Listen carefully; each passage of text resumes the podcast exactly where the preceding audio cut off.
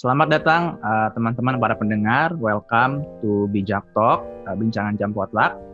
Uh, pada episode kali ini kita kedatangan tamu kita ada Pastor Wilson Aritonang. Jadi halo Pastor Wilson, bagaimana halo. kabar di sana? Kabar baik. Puji Tuhan. Uh, jadi karena Pastor Wilson pertama kali, boleh uh, mungkin uh, introduction sedikit Pastor Wilson, backgroundnya apa, sedang apa, dan posisi uh, lagi tinggal di mana? Uh, selamat malam ya, singkat aja kali ya. Hmm. Nama Wilson saat ini lagi di Loma Linda di California. Oke. Okay. Sebagai associate pastor di gereja Loma Linda Indonesia. Baru sih, belum lama di sini, baru setahun. Hmm, oke, okay, baru setahun ya. Jadi sekarang di US. Ah, dan juga yeah. gue lupa tadi uh, ada Pastor Yohanes juga seperti biasa dan tim hore kita di sini ada Bang Rihot dan juga Herman. Halo kalian berdua dan nanti juga mereka akan ikut kontribusi kasih komen atau pertanyaan. oke okay, ya. Kenapa kita undang Pastor Wilson di sini? Satu alasan itu tadi kita udah tahu Pastor Wilson currently sedang bekerja atau melayani di US dan topik kita yang kita bahas ini ada berhubungan juga dengan US, yaitu kita akan bahas tentang uh, eh, US election yang baru-baru ini baru selesai ya. Jadi ini benar-benar masih fresh, masih hot topic dan juga walaupun uh, di press media udah ada hasil lah, cuman kita bisa dengar berita-berita bahwa ada yang bilang ini masih didebatkan, hasilnya banyak kecurangan dan apa segala. Jadi ini masih hot topic. Nah, kita akan bahas lebih dalam. Kenapa sih US election atau uh, government US ini sangat menarik dibicarakan karena salah satu presidennya ini Donald Trump. Ini dia tokoh yang sangat menarik ya kalau bisa dibilang kontroversial yes, menarik iya, banyak action-actionnya itu yang sangat apa ya, yang memancing komentar dari orang lah, either positif atau negatif. Nah, uh, mungkin pertanyaan pertama yang akan gue uh, tanyakan ke Pastor Wilson dan juga Pastor John, uh, apa sih membuat Trump ini dari dia pertama kali running itu 2016 nggak salah ya? Correct me if I'm wrong, ya kan? Betul. Mengapa, ya kan? Mengapa menurut kalian ini, menurut Pastor Wilson dan Pastor John, Trump itu figur yang kontroversial atau yang heboh lah? Kalau orang dengar Donald Trump itu mungkin dari pertama statementnya dia itu make America great again. Dari dari itu aja orang orang sudah banyak reaksi dari statement dia itu karena kan itu dia dia punya merchandise-nya di topi-topi di baju-baju dan mungkin akhirnya orang lebih melihat karakternya dia yang sangat nyentrik karena dia berasal dari background bisnis dan dia kalau teman-teman tahu di New York itu ada bangunan dia Trump Tower. Dan semua orang udah kenal dia memang sebelum dia sebelum dia running untuk presiden semua orang udah kenal dia cukup terkenal dia di dunia bisnis. Dan apalagi janji-janji dia dan keputusan-keputusan kontroversial dia selama kepemerintahannya khususnya ketika dia katakan dia mau bangun tembok perbatasan lalu dia juga mau bilang mau kirimkan itu orang-orang imigran-imigran gelap ya kan? Langsung dia membuat trade war sama China. Ini untung untung di Amerika nggak ada nggak ada nggak ada ini ya nggak ada hate speech ya. Jadi ini kita bebas-bebas saja ngobrolnya. Kalau di Indonesia mungkin beda ceritanya. Langsung undang-undang ITE gitu kan oke. Okay. thank you. Uh, Pastor John dengan Pastor John. Kalau uh, lu kenal Pastor John kenal Trump itu sejak kapan? Atau sama ya, dengan Donald Trump pertama kali gue dengar Donald Trump ya lewat program TV-nya sih tuh yang pernah ngeliat TV show-nya dia The Apprentice itu sih pertama kali gue gua, gua tahu dia dan memang yang membuat Donald Trump itu sangat-sangat berbeda dia itu kayak opposite banget dari dari dari Obama. Kalau lihat dia cara kepemimpinannya, baru kan Obama kan dia kayak kita bisa bilang lah dia approach-nya itu humble banget kan. Dia nggak uh, dan dia berusaha untuk mengarah kepada persatuan. Tapi Trump, Trump itu memang um, dia tahu memainkan media memang dari awal. Dan memang dia punya kuasa lewat Twitternya dia itu. Aduh Twitter itu berpengaruh banget men. Semua yang dia tweet itu semua yang dia tweet itu pasti viral. Itu pasti jadi um, kalau lu lihat ke belakang waktu lagi bahkan apa itu apa sih namanya bang waktu Repo, Republikan nomi, uh, like presidential candidate-nya mereka kan pertama ngumpul dulu kan. Um, gue lupa tuh istilahnya tuh apa namanya. Um, waktu ada Ben Carson, waktu ada Jeb Bush, waktu ada Donald Trump, nggak ada orang yang expect kalau Donald Trump itu bakal jadi presiden. Gue masih kan tuh waktu itu ada satu political komentator ditanya, ditanya dari semua um, Republikan presidential candidate, siapa kira-kira yang bakal jadi presiden? Pas dia bilang Donald Trump, semuanya ketawa. Ya, ya karena kita nggak pernah nyangka ya Donald Trump itu yang dengan kiri yang glamor itu bisa jadi um, bisa jadi presiden. Dan dia memainkan kartunya itu kayak luar biasa banget. Dia hati-hati banget mainin, mainin kartunya. Um, dia tahu cara-cara buat orang tetap interest interested ke dia. Nah beda sama Ben Carson. Ben Carson di awal-awal di awal-awal dia itu panas. Bahkan Ben Carson itu sempat jadi yang pertama di uh, di Republican polling. Tapi dia nggak bisa jaga momentumnya. Nah sedangkan sedangkan Donald Trump itu tahu cara mainin kartunya dia. Jadi kayak main Uno kartunya itu kayak disusun rapi banget men. Rapi banget. Dan dia keluarin itu satu-satu itu sih kalau dari gue dan dan semua permainan kartunya dia itu biarpun kontroversial tapi semuanya itu bersifat aman mungkin karena dia orang media ya jadi dia tahu gimana cara dia uh, gimana cara dia memanipulasi media itu itu menurut gue gue itu keren-keren banget dia. Oke, okay, thank you. Ah, mungkin follow up question yang gue penasaran menurut kalian ya, mungkin Pak Solution sini yang uh, walaupun ya baru sebentar ya di US, sebenarnya apa sih yang uh, yang dia dia beda ya, dia beda dari politisi lainnya, cara dia berbeda. Tapi kenapa yang dia lakukan itu kayak malah orang US uh, kebanyakan mendukung, maksudnya ya kan jadi terbujuk dengan dia. Apa sih yang membuat orang malah tertarik? Bukannya uh, mungkin ada orang yang melihatnya nih aneh apa sih maksudnya? Dari lu bercanda kan? Masa presiden kayak gini? Tapi malah orang-orang malah mendukung. Menurut kalian itu apa ya maksudnya di, di apa karismanya apa yang membuat orang malah jadi memutuskan ikut sama dia jadi ini menarik ya kalau kita ngeliat yang tahun 2016 itu electionnya mereka di Amerika ini ada sistem namanya electoral college jadi Donald Trump itu bukan menang dari popular vote, tapi dia menang dari electoral college.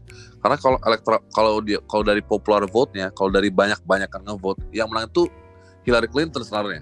Demokrat memang dia punya masa banyak uh, di di di Amerika ini. Cuma kemarin gara-gara ada ada gara-gara peraturan electoral college ini yang yang yang membuat beberapa negara bagian ya negara bagian. Jadi kalau mungkin secara sedikit aja kali ya, electoral college itu artinya kalau contoh ada dua partai yang bertanding. Kalau satu partai menang, berarti semua suara partai yang kalah itu bagian jadi suara mereka. Itu singkatnya aja kali ya. Jadi contoh ada dua partai di satu satu ada lima juta orang, dua dua juta satu partai yang kalah, tiga juta partai yang menang. Jadi suaranya dua juta yang kalah itu jadi bagian partai yang menang. Jadi satu negara bagian itu jadi milik milik yang negara milik partai yang menang. Di situlah dimenangnya si, si Donald Trump. Dan memang betul kenapa dia kenapa dia bisa kenapa banyak orang tertarik sama dia karena orang sudah orang orang mungkin melihat zamannya Barack Obama meskipun sangat baik secara secara lebih kondusif secara secara sosial tetap dan ekonomi. Tetapi orang tertarik dengan keputusan-keputusan dia khususnya mengenai mengenai uh, ekonomi ya mengenai sama mengenai trade war sama China sama juga orang-orang imigran. Jadi nggak bisa disangkal banyak juga orang-orang orang-orang uh, Amerika yang konservatif ya. Kita ngomong yang konservatif itu mereka itu setuju dengan dengan reaksi dan opininya uh, Donald Trump ini makanya tadi bilang sama John kenapa kenapa dia bisa lebih hebat daripada Ben Carson karena bedanya gini, Ben Carson ini sangat di respect. Orang semua Amerika tahu siapa Ben Carson dan sangat hormat dan dia itu punya punya suatu rekor yang historis di di dunia di dunia medikal. Tapi ke, tapi Donald Trump ya dia mungkin karena dia juga sebenarnya punya jiwa polit, politik. Dan Donald Trump ini bukan bukan baru ini dia berkecimpung di dunia politik. Dia memang sudah dia pertama itu dia di Demokrat sebenarnya. Tapi karena nggak ada orang terima dia, dia pindah ke Republikan. Dan kita lihat dia punya jawaban untuk setiap setiap masalah itu. Meskipun itu bukan jawaban terbaik tetapi jawaban itu membuat orang banyak berpikir. Dan akhirnya banyak orang simpati sama dia karena dia belum belum pernah terpilih sebelumnya. Jadi orang mau melihat mau melihat cara baru nih model baru yang dia tunjukin. Dan itu kejual cukup kejual bagi banyak orang. Oke. Okay. kalian ngikutin nggak uh, mungkin gue pintanya tadi kan mungkin orang ingin kasih dia kesempatan kan ini sesuatu yang fresh atau yang baru. Kalian ikutin nggak sepanjang administrasi dia ini? Menurut kalian eh, kinerjanya itu gimana ya? Ya oke okay, atau dia sebenarnya a joke gitu. Misalnya emang kerjanya nggak bener cuman gimmick-gimmick aja. Atau dia sebenarnya deliver apa yang dia janjikan apa yang hal-hal yang breakthrough ini. Kalau soal itu gue nggak terlalu observe sih. Gue cuma lihat bagaimana dia um, uh, kampanye doang. Itu yang suka gue teliti. Kenapa? Karena itu menurut gue itu sangat menarik. Gimana dia tuh mengambil perhatian. Kalau lo notice jadi dia tuh selalu mention the forgotten. Orang-orang yang dilupakan jadi kampanyenya dia itu memang selalu fokus kepada orang-orang dilupakan ini um, atau kaum mayoritas yang disisihkan sepanjang era pemerintahan Obama. Karena kan Obama itu kan benar-benar dia dia benar-benar uh, berusaha untuk uh, mengarah kepada diversity kan. Nah tapi um, kalau menurut gue pribadi Trump itu justru incar orang-orang yang di outright kayak um, ya makanya digunakan istilah the forgotten dan dan itulah menjadi targetnya dia. Nah ini sama kayak kampanye memang nanti lah untuk itu nanti gue akan tarik lagi ke Indonesia. Tapi um, gue nggak tahu sih gimana kinerja Trump selama di office. Mungkin orang-orang yang di Amerika kayak Bancoki lebih aware kali soal itu. Tapi kalau memang sih beberapa hal kayak imigrasi, dia memang keras kok di imigrasi. Itu kalau dari yang gue lihat ya, kan deportasi kan um, lumayan meningkat. Aku nggak tahu sih gimana janjinya dia soal yang tembok itu. Gimana Bang Coki? Iya benar man, benar man. Jadi Donald Trump ini kan kalau di masanya Obama ini kan dia fokusnya lebih kepada apa namanya lebih lebih kepada ekonomi ya. Ekonomi dengan cara membuat uh, memang setiap kali Demokrat yang mimpin itu keuangan itu memang cukup membaik. Jadi orang punya orang orang tahu bahwa Demokrat ini mereka mereka bisa membawa ekonomi. Karena kan tipenya Demokrat tuh sangat ini ya sangat merangkul. Dia merangkul semua orang. Dia merangkul semua orang. Meskipun ya saya nggak tahu kalau soal keputusan keputusan ininya keputusan keputusan militernya itu agak-agak berbeda. Tapi tapi kalau di, di bidang ekonomi dia cukup cukup uh, merangkul semua orang. Dan sangat sangat dekat sekali dengan kaum kaum imigran ya kaum orang-orang orang pendatang nah ketika Donald Trump masuk dia menguatkan pride-nya orang-orang Amerika Amerika lagi. Makanya dibilang make America great again. Jadi orang-orang yang orang-orang pribuminya lah bilanglah. Orang pribumi Amerika itu ketika mendengarkan suara dia itu sangat-sangat terpancing dan orang-orang yang selama ini gak kepikiran atau merasa selama ini tertindas karena kan Demokrat ini kan sistem pajaknya itu semakin kaya orang semakin kaya orang itu semakin tinggi pajaknya kalau Donald Trump beda. Kalau Republikan beda. Mereka pajaknya lebih lebih lebih merata.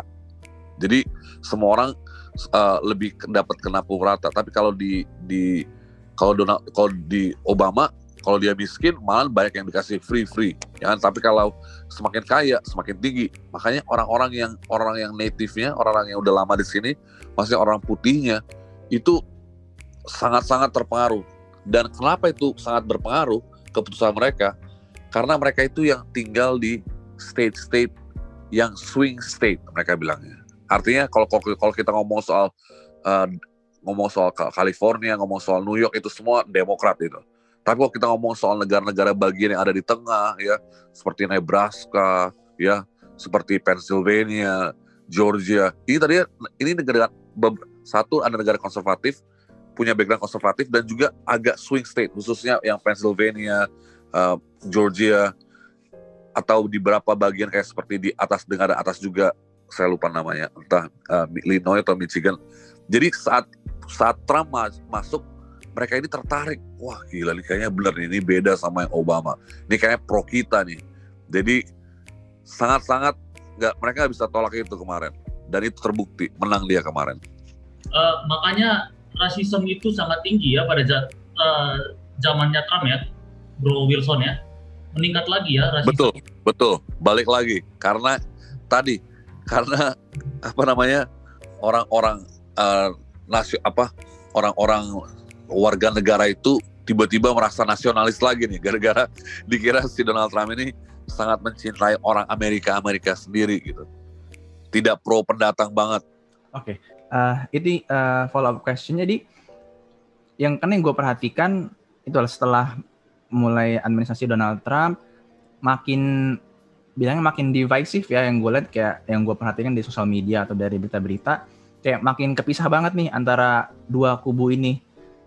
Dan mereka saling tuduh-tuduhan kayak apa tuh ada penelitian kayak tuduhan-tuduhan kepada orang yang gak suka Trump itu bahwa yang pendukung-pendukung Trump itu itu rasis yang emang uh, pembenci juga kayak white supremacist ya ininya ya panggilannya juga uh, kayak gitu. Nah tapi orang kubu Trump mengatakan kalau orang-orang yang nggak mendukung Trump itu kita di sosialis komunis dan mereka nggak suka Hillary Clinton bahwa Hillary juga uh, dikatakan banyak jeleknya juga. Nah kenapa ya menurut kalian bisa mereka bisa punya dua pemikiran yang sangat berbeda.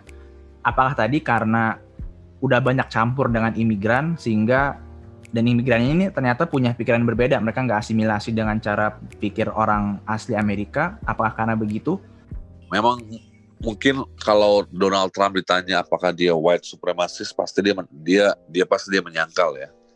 Tapi kita nggak bisa bantah dari keputusan-keputusan dia. Dan uh, ingat setiap kali dia buat keputusan itu dia itu buat keputusan berani dia buat keputusan sangat-sangat berani. Dia bukan dia dia tidak sekali dia tidak uh, apa namanya dia tidak segan-segan kalau ada orang-orang orang-orang Republikan sendiri yang mungkin yang mungkin juga membantah dia.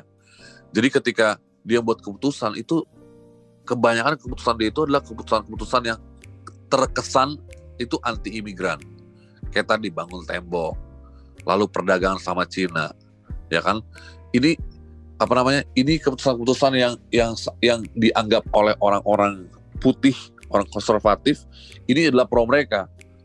Jadi makanya kalau kita lihat di zamannya Donald Trump ini banyak sekali orang-orang apa namanya orang-orang putih yang apa mereka itu uh, membawa-bawa bendera-bendera. Ini kalau di kalau di Amerika ini saya kalau gue perhatiin bro ya, di Amerika ini orang mau hari nasionalis, mau lagi hari hari liburan atau nggak hari liburan, mereka tiap hari tuh bangga banget naikin bendera Amerikanya.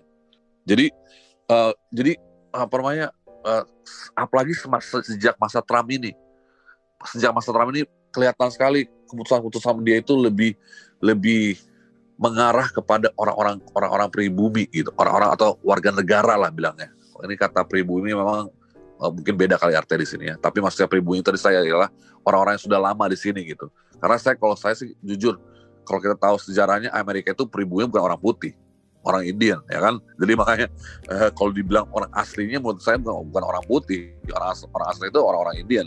Orang putih juga pendatang juga bedanya mereka datangnya ratusan tahun yang lalu. Jadi jadi nggak nggak kerasa seperti pendatang.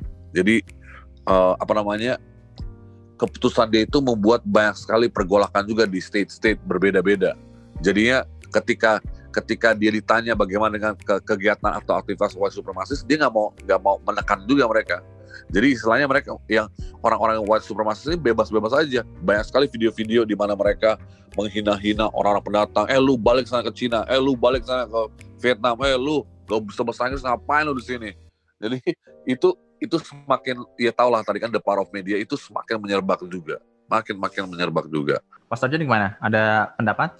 Um, gimana ya kalau soal ini ya uh, dan memang kalau menurut gue sih ini kayak dampak dari perasaan internal yang dipendam bertahun-tahun sama far right yang far right movement di Amerika jadi semasa Obama mereka itu secara secara nggak langsung kan direpres sama kebijakannya kebijakannya jadi begitu uh, Trump naik dan Trump itu memihak kepada orang-orang yang tadi dia bilang sebagai the forgotten ya otomatis mereka um, mereka langsung kayak naik daun lah sama kayak dibilang Bang Coki tadi.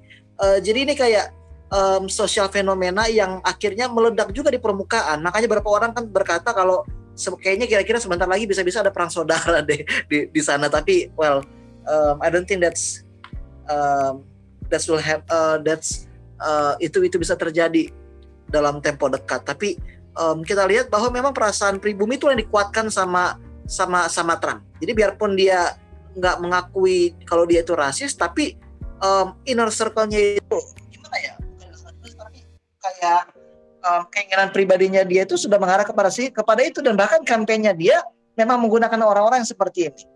Uh, kita touch sedikit karena yang udah diumumin ya menang Biden. Jadi menurut kita bisa asumsi kita mungkin bisa asumsikan kali ya mungkin di administrasi berikutnya jadi berganti nih. Jadi akan lebih pro um, bilangnya apa ya?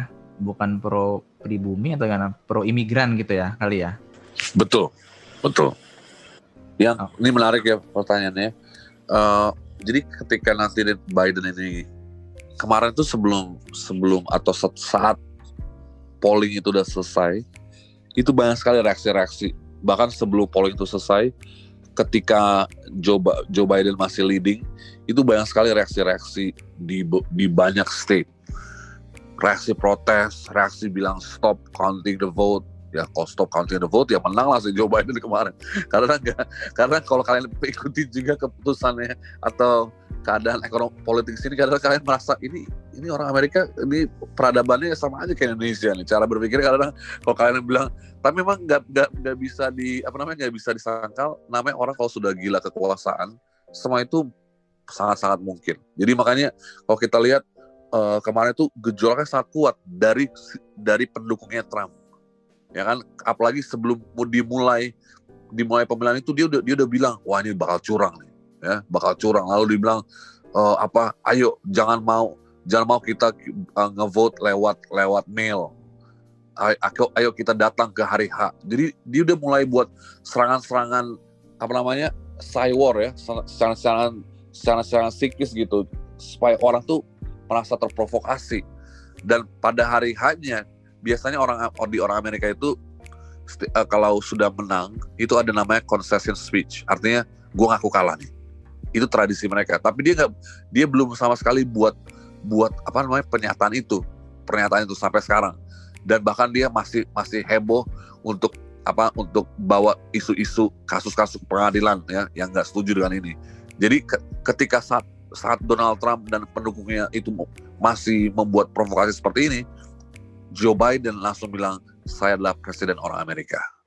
Dia langsung bilang tidak lagi. Wah jadi kesannya kayak dia memang mendamaikan sekali ya. Kayak apa? Dia dia memang kayak pembawa damai. Jadi di situ kita lihat semua apa namanya semua uh, supporter Joe Biden juga uh, mereka mencoba merangkul. Jadi kembali lagi nih, kembali lagi.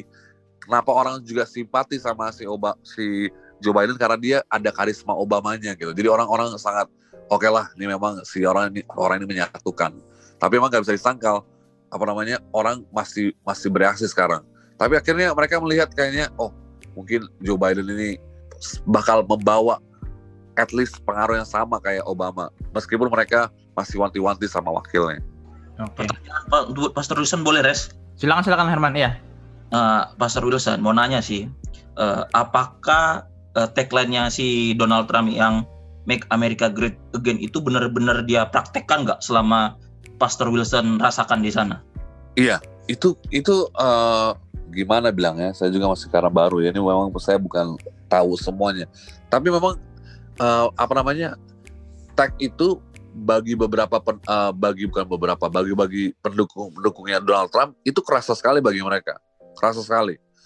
Kenapa? Karena kayak tadi kan saya bilang dalam keadaan dalam kondisi-kondisi ekonomi uh, Donald Trump lebih lebih pro pro orang-orang ini, orang-orang orang-orang putih, orang-orang kalau kita bilang kalau kita bilang orang putih itu artinya orang-orang ini ya, orang-orang yang tadi bilang sama John, orang far right, orang konservatif, orang-orang yang orang memang orang warga negara yang sudah lama banget sini, keputusan-keputusan ekonominya. Dan sebenarnya kan uh, yang contoh yang kayak imigran-imigran gelap ini, mereka orang-orang putih itu merasa kayak mereka lebih aman gitu, lebih nyaman. Dan yang selama ini mereka pikir uang-uang pajak itu hanya diberikan kepada hanya lebih ditujukan kepada orang-orang imigran. Mereka lebih merasa sekarang lebih merata. At least meskipun mereka nggak merasa dapat at least itu nggak semua dikasih ke mereka. Jadi sebenarnya mereka nggak ada orang-orang yang pro Trump ini nggak bukan orang-orang kekurangan. Jadi bagi mereka bukannya bagi mereka kalau uang itu atau aliran dana itu tidak di semua kasih ke orang-orang imigran mereka merasa lebih aman gitu. Karena Donald Trump juga buat larangan penerbangan ke beberapa negara Islam ya. Itu juga salah satu keputusan yang sangat menyerbak apa namanya kontroversi ketika dia bilang beberapa negara seperti negara Nigeria, negara pokoknya negara-negara yang Islam yang full Islam itu di di Afrika tuh di, di ban sama dia nggak boleh terbang ke ke apa namanya ke Amerika. Oke, okay. gimana man? Ada ada follow up question man atau udah oke? Okay? Lo oke okay sih karena apa ya? Uh, berarti uh, benar sih dengan sedangkan politik luar negeri dia aja udah berani gitu kan kayak trade war dengan China, even dengan Indonesia aja pun dia kadang berani sentimen gitu dengan berkaitan dengan ekonomi. Berarti ya dia benar-benar pengen make America great again gitu. Jadi apalagi kan sebelumnya yang kita tahu semua orang akhirnya mandang sebelah mata di Amerika. Di tangan dia ya orang pada takut kan, terutama dengan kekuatan ekonomi dan kekuatan militernya. Jadi ya benar sih kalau menurut gue sih berarti bukan hanya politik luar negerinya aja yang make America great again, politik dalam negerinya juga sama berarti.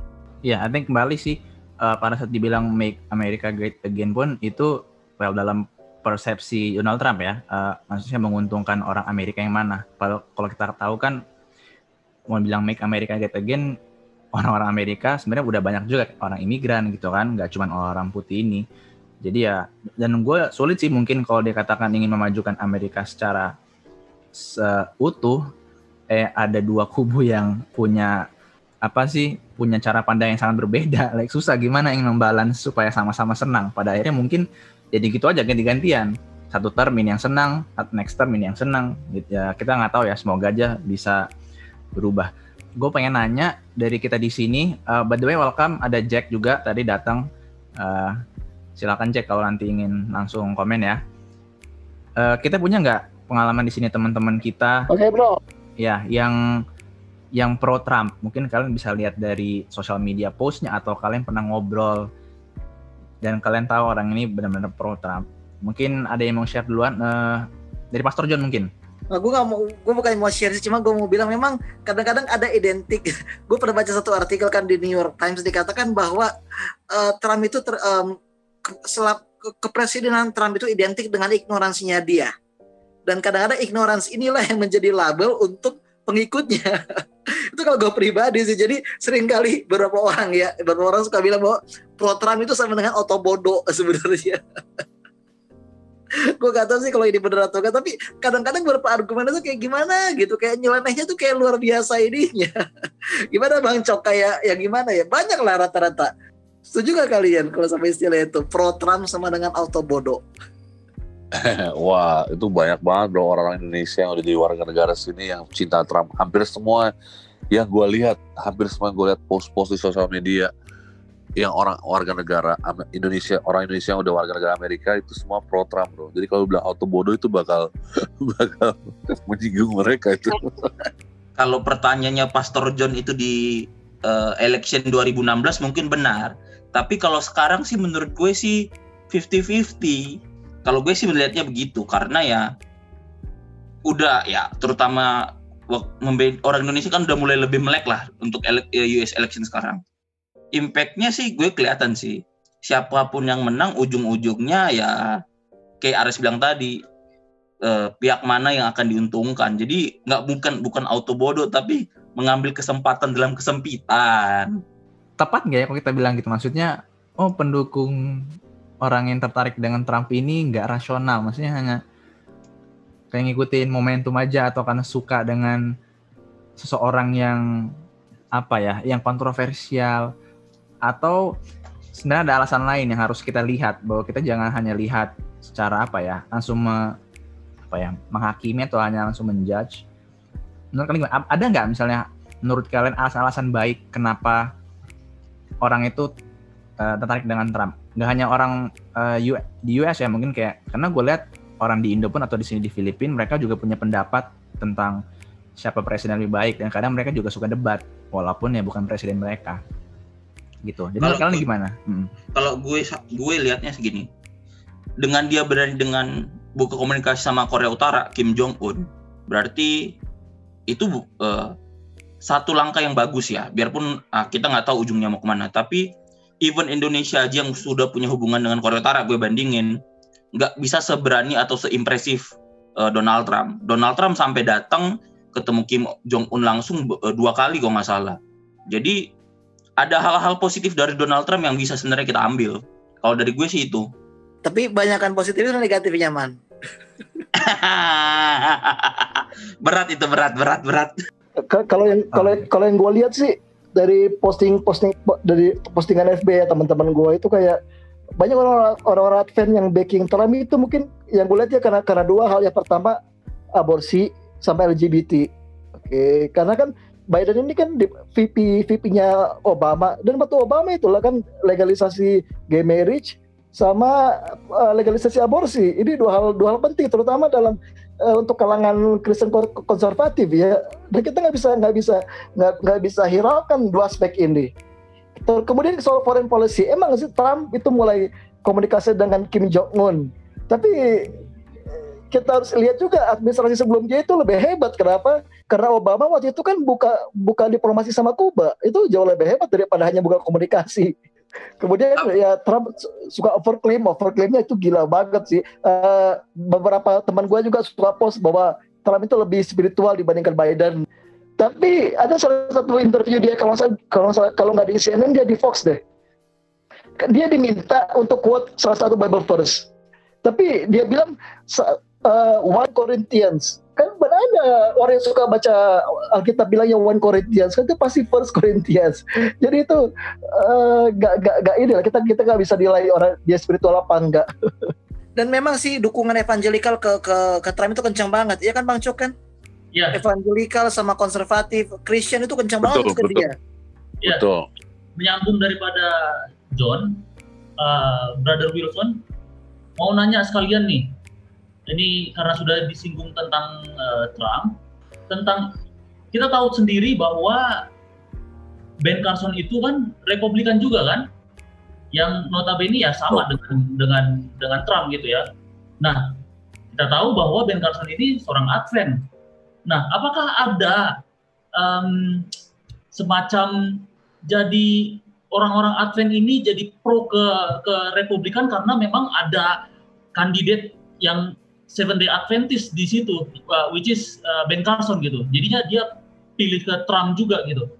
Iya, memang tadi benar banget ya, bro. Apa Jack bilang ya. Jadi uh, kebanyakan yang animo orang kenapa milih si Donald Trump tuh ada dua hal. Satu, gara-gara teks dia, keputusan teks dia.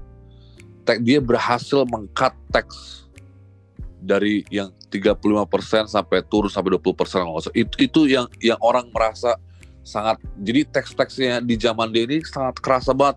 Nggak karena kalau Demokrat itu dia selalu naik teksnya tiap tiap tahun. Jadi uh, apa namanya orang merasa meskipun mungkin nggak signifikan naik ya tapi orang melihat tren itu pada naik.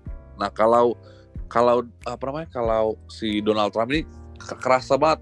Apalagi orang-orang kaya bro itu dua persen tiga persen tuh kerasa banget kalau di cut jadi itu itu bagi mereka yang punya bisnis, bagi mereka yang punya kerja, lu bayangin tiap tahun kan mereka harus buat file, harus file file income tax, file apa tax segala macam. Itu keras banget. Nggak apa namanya nggak apa pajak-pajak rumah, pajak-pajak sehari-hari, mobil segala macam itu itu kerasa mereka nggak nggak nggak kayak nggak apa namanya di diisep terus uang mereka. Dan tadi yang dibilang sama uh, bro ini, bro uh, Desinagas benar.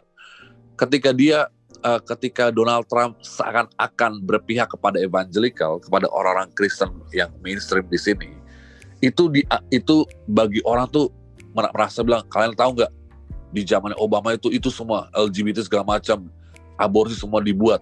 Di zamannya Trump lihat dia dia dia sama dia langsung memang bilang dia bukan pro aborsi jadi uh, apa namanya dia membuat membuat statement yang bold juga di di di di dunia sosial. Sehingga itu meraup banyak simpati orang.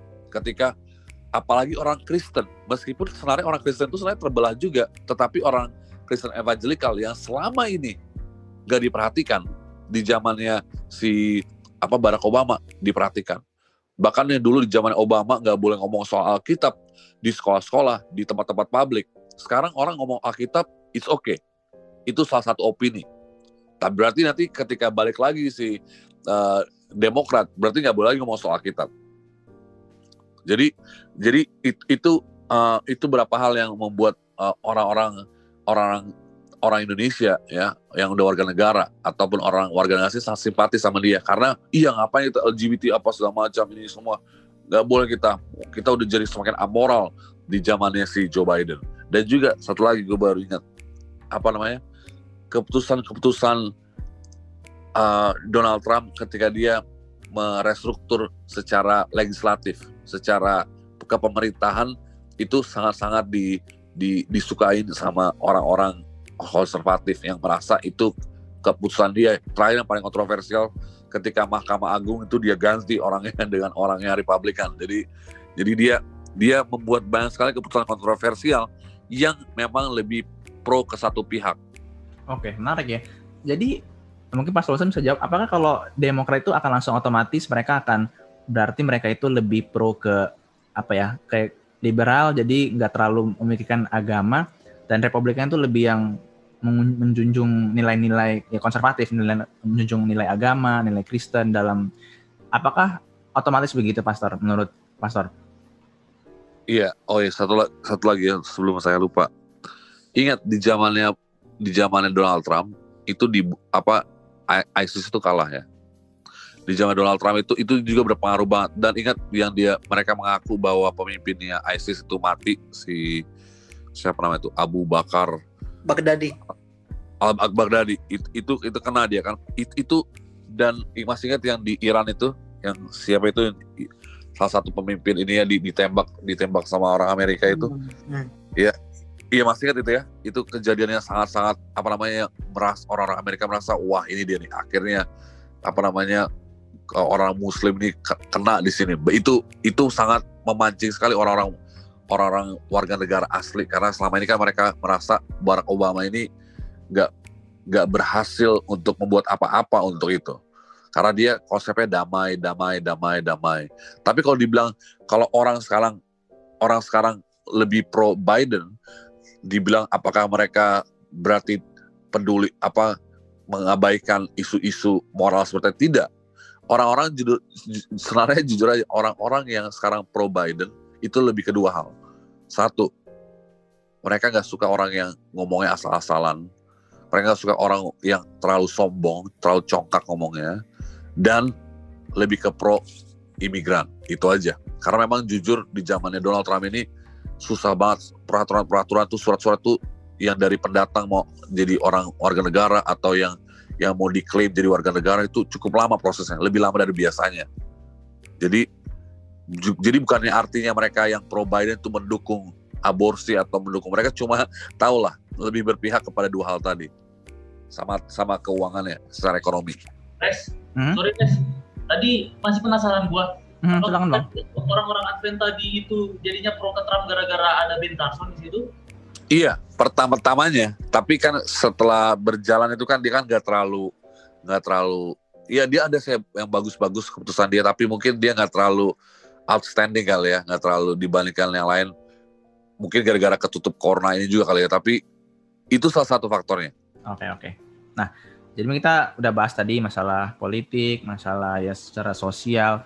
Uh, kita ingin bahas dulu uh, untuk penutup kita secara aktabia nih. Bagaimana sih kita, uh, walaupun kita nggak tinggal di US langsung, tapi mungkin kita juga uh, terpengaruh ya dalam sosial kita melihat ada perbedaan-perbedaan pendapat tentang di US bagaimana sih kita baiknya menanggapi ini, bagaimana kita menyampaikan pendapat kita atau melihat orang yang nggak beda pendapat. Uh, itu gimana? Mungkin dari Pastor John nih, ada nggak unsur-unsur dari Alkitab yang bisa kita ambil?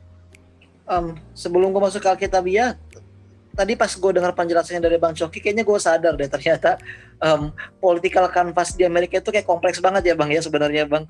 Jadi antara Trump sama Biden itu kayak bagaikan duo itu kayak kita harus pilih yang lesser evil. Gimana bang? Menurut lo benar gak bang?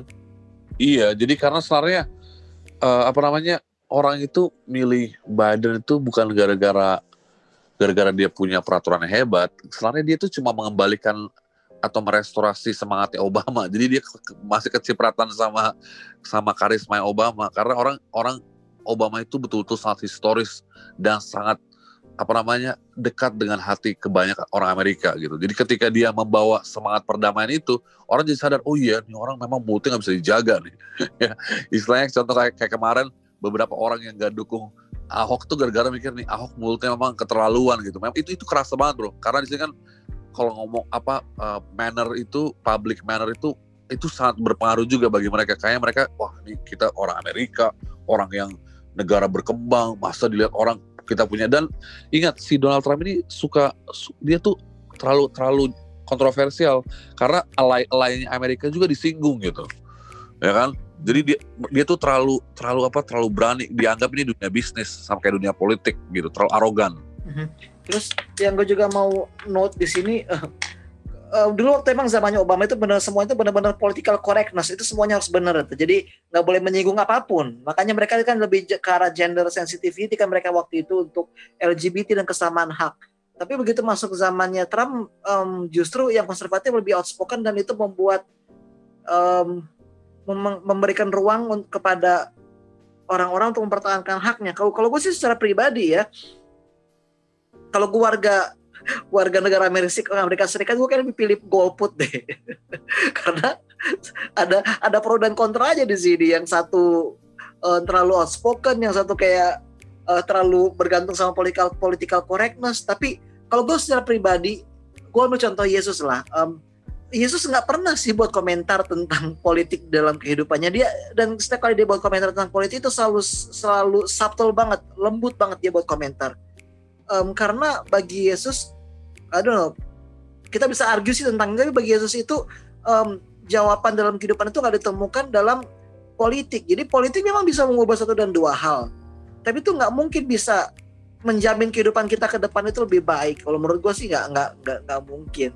Itu sih kalau dari gue pribadi. Jadi em, gue nggak mau sih jadi apa tuh pendukung capres yang kayak membabi buta banget. Gue juga bakal, setiap kali gue jadi pendukung capres, gue juga bakal double check info-info yang gue terima. Jadi nggak akan sekadar share-share em, semua fakta-fakta yang gue terima dari orang lain, tapi gue akan double share. Nah, em, kalau lu ingat waktu di zamannya eh, di election yang pertama itu, em, campaign Trump itu mulai naik ketika dia libatkan em, ada namanya Bannon. Dia ini salah satu eh, direkturnya Breitbart News, salah satu eh, iya kayak kayak eh, far right uh, news outlet gitu dan dan itu yang bisa membantu dia untuk menang. Jadi um, semua yang terjadi karena tim Trump itu tahu bahwa Facebook itu merupakan media terbaik untuk kampanye.